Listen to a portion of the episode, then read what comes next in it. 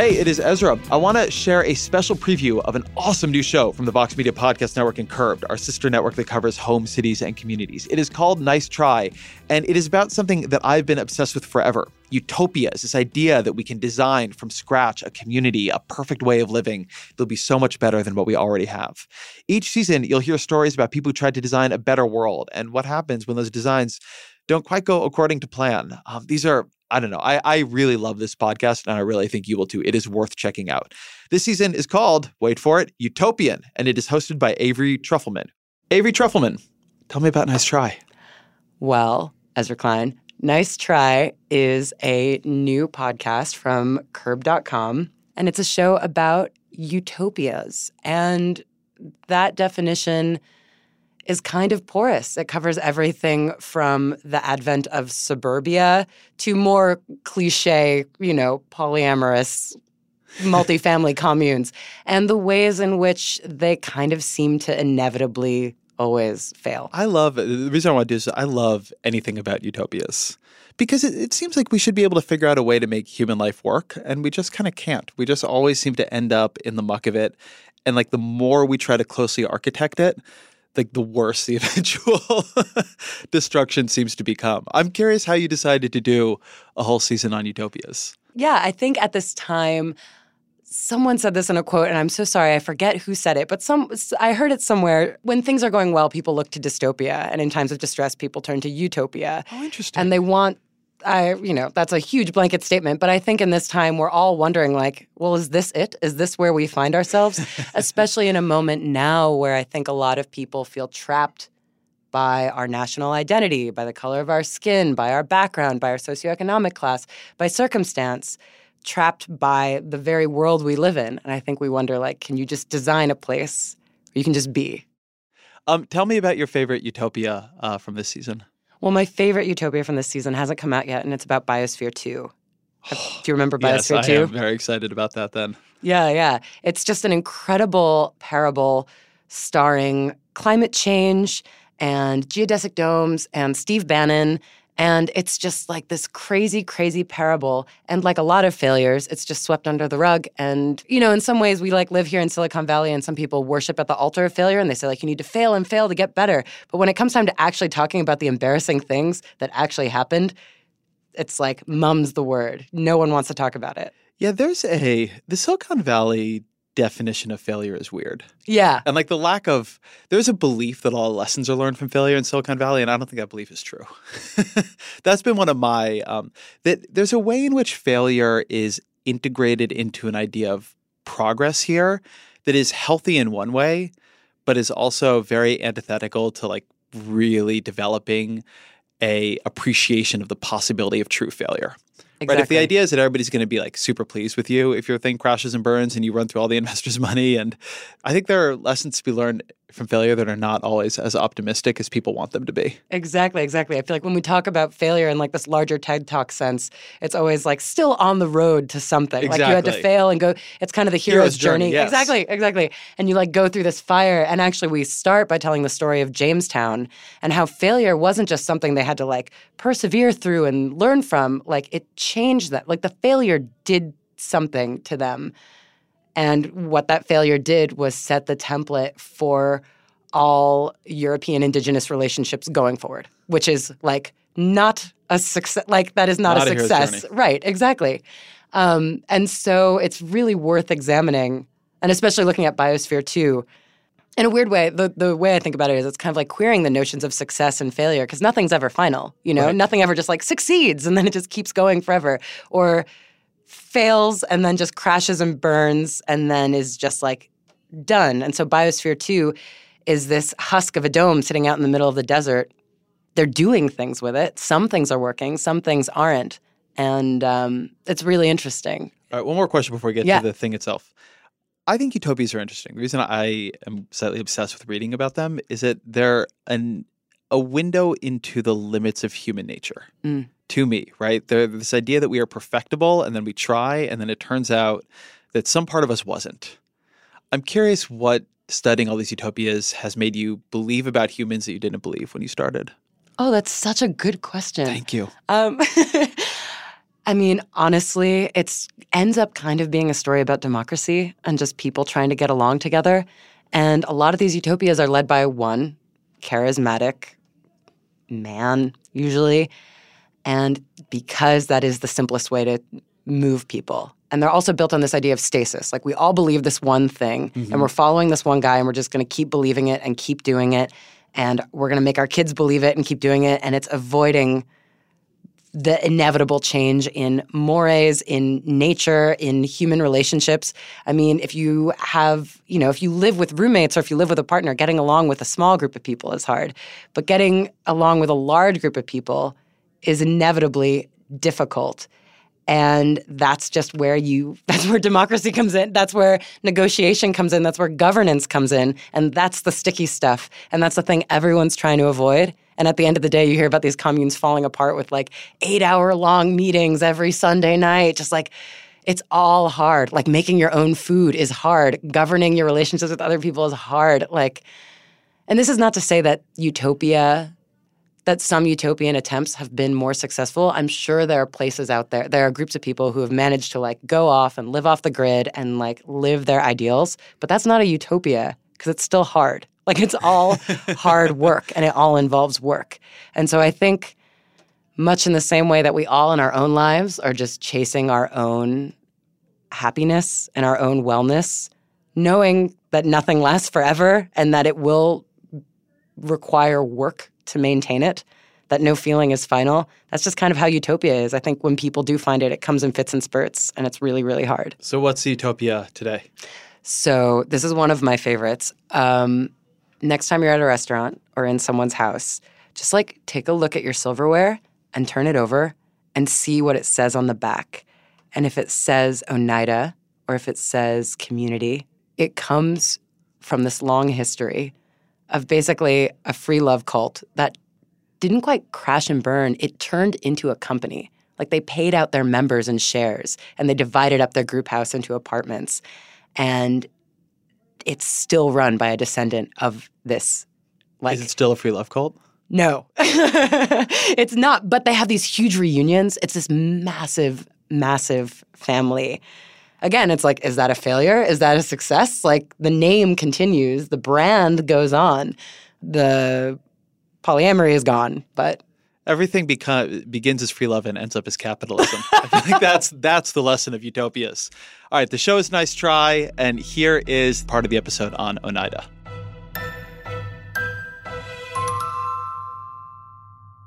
I, I have to be quite honest with you. This is n- not anything I was ever taught to pay attention to. Well, so hang on, hang on. You go out and have dinner at restaurants, right? Yeah and you pick up the tableware and you say to yourself, hmm, this is nice or it's not nice, right? I guess so.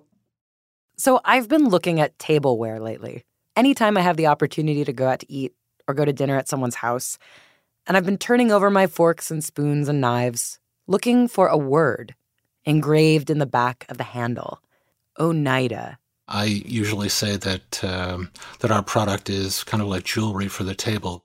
Paul Gebhardt is the creative director and senior vice president of design at the Oneida Group, which is by far the oldest flatware manufacturer based in the United States. The Oneida brand has been making its jewelry for the table since the mid 1800s. It's helped define the setting of the American table, which, Paul says, has been the setting for the American family. I'm not, I'm not a family expert, but what I do know is that people still fall in love. And when they fall in love, they set up a home together, typically. And when they do that, they make some decisions about who they are and you know what their furniture is going to look like, what their kitchen's going to look like, how they're going to live their life together. And that's the point that that they would encounter our brand. Because Oneida is all about family. Really and truly, especially if you know the full story of Oneida from its very origin. And when did you first hear about your great great grandfather? uh, so, if you're referring to John Humphrey Noyes, uh, somebody uh, tuned you into the fact that I was uh, family. Yeah, I mean, did you like? Was there a moment when someone sat you down and told you the whole history, or? Oh yeah, I you know I don't have I don't recall really a point where oh wow I didn't quite realize what went on here um, in terms of utopian experiment, yeah, it's pretty much always been there.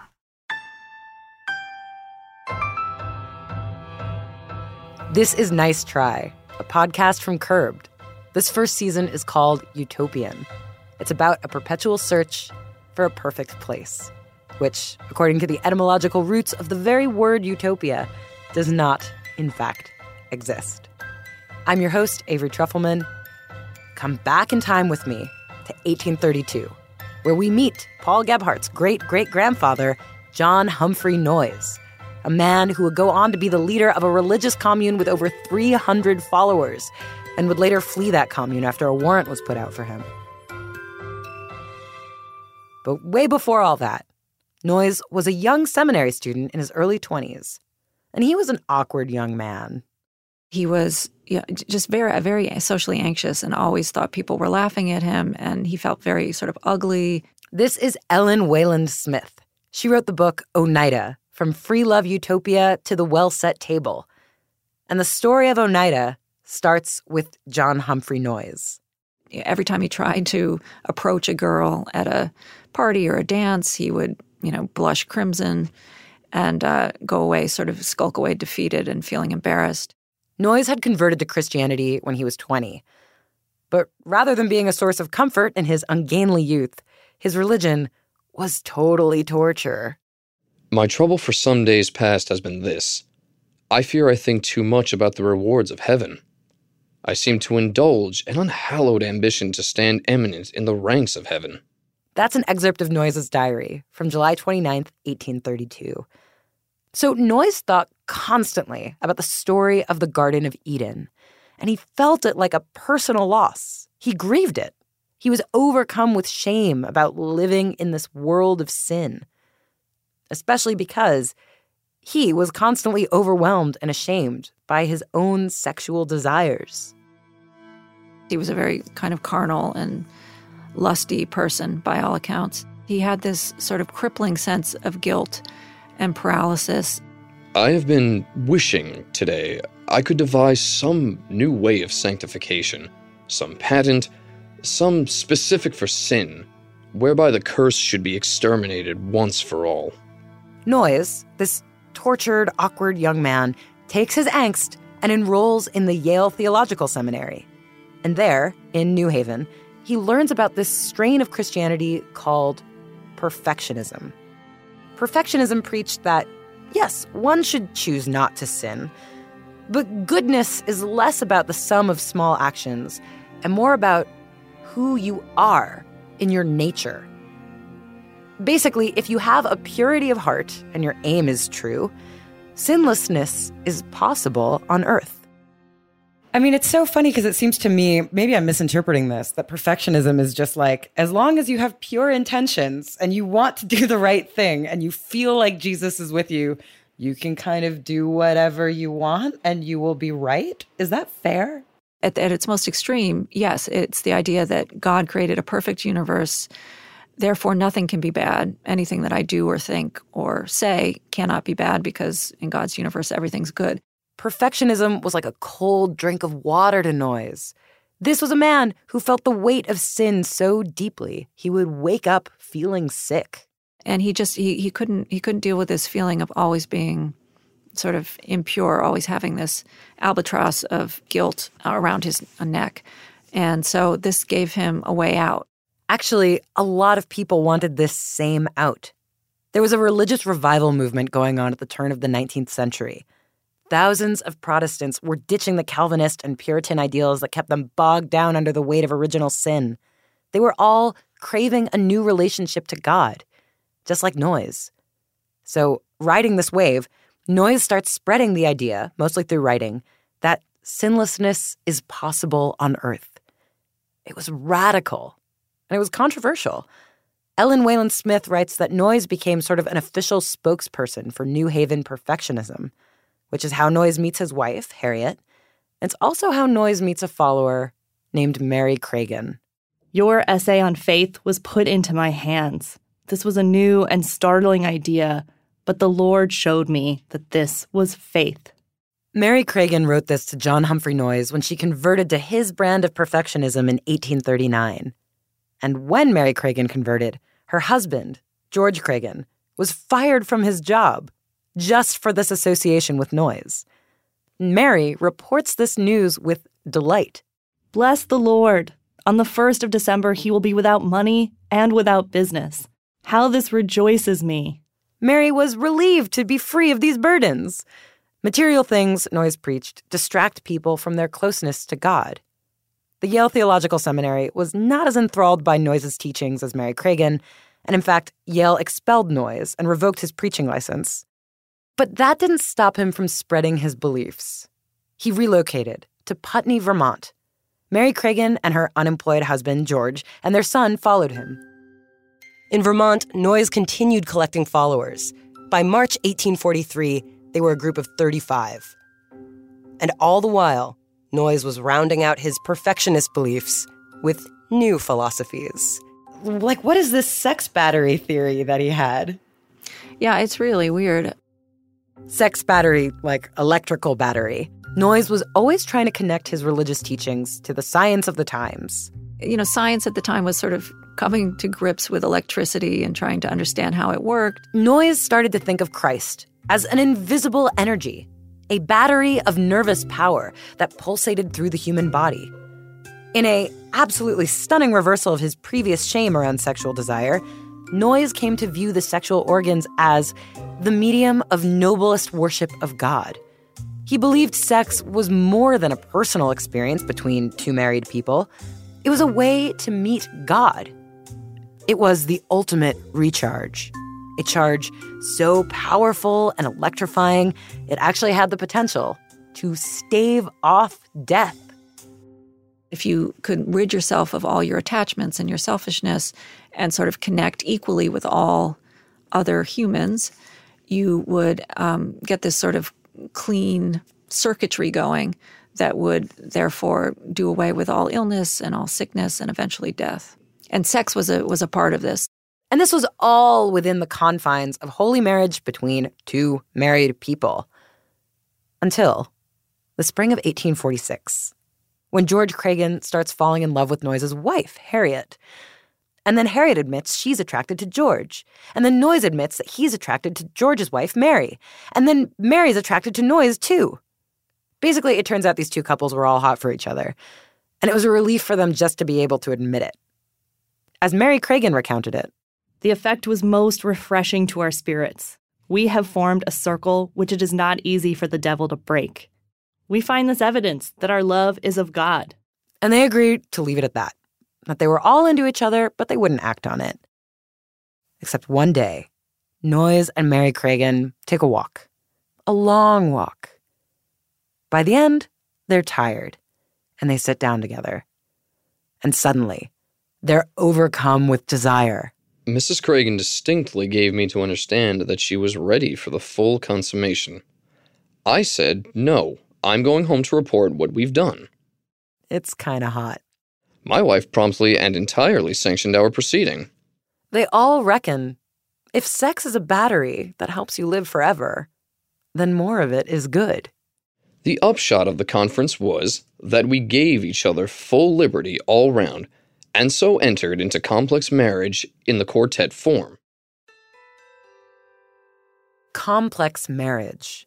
The idea that this foursome would be engaged with each other, strictly heterosexually, but all members would be equal to each other and God. They would discuss their relationship communally with joint decision making and constant reflection, although most of their interactions were deferring to and driven by John Humphrey Noyes.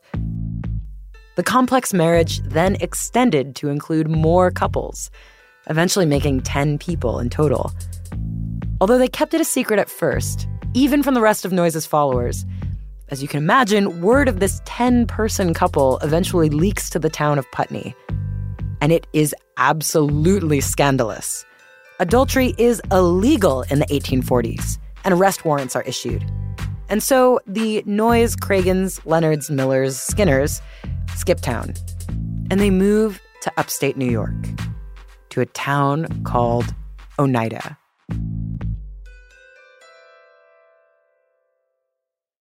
That was just a preview. To hear the full story, subscribe to Nice Try on Apple Podcasts or on your favorite podcast app.